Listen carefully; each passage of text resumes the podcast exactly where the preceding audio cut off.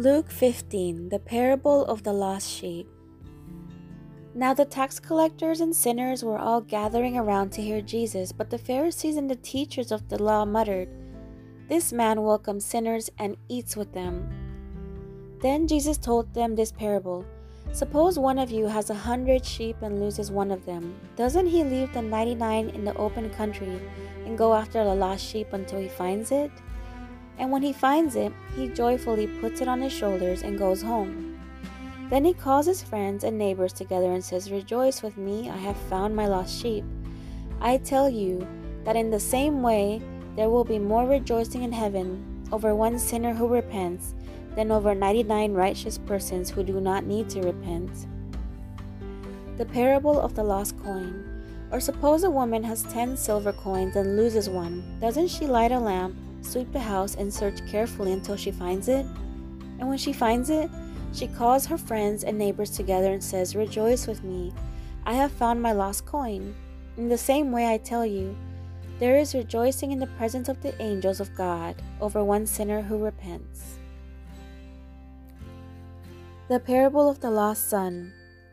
Jesus continued, There was a man who had two sons. The younger one said to his father, Father, Give me my share of the estate. So he divided his property between them. Not long after that, the younger son got together all he had, set off for a distant country, and there squandered his wealth in wild living.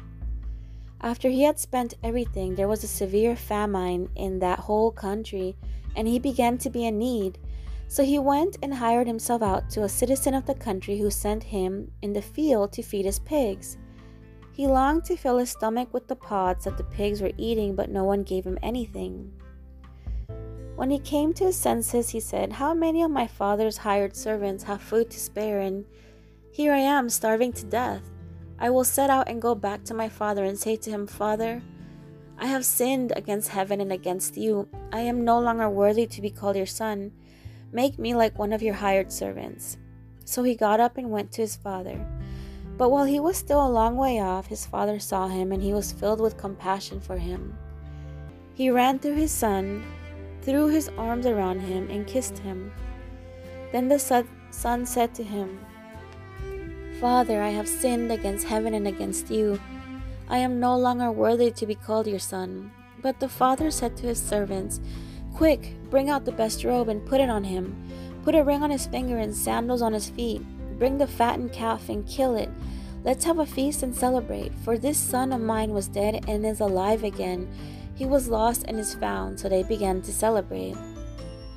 Meanwhile, the older son was in the field. When he came near the house, he heard the music and dancing.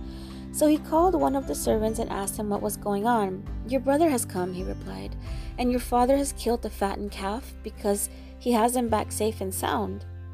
The older brother became angry and refused to go in, so his father went out and pleaded with him. But he answered his father, Look, all these years I've been slaving for you and never disobeyed your orders. Yet you never gave me even a young goat so I can celebrate with my friends. But when this son of yours, who has squandered your property with prostitutes, comes home, you kill the fattened calf for him. My son, the father said, you are always with me, and everything I have is yours. But we had to celebrate and be glad because this brother of yours was dead and is alive again. He was lost and is found.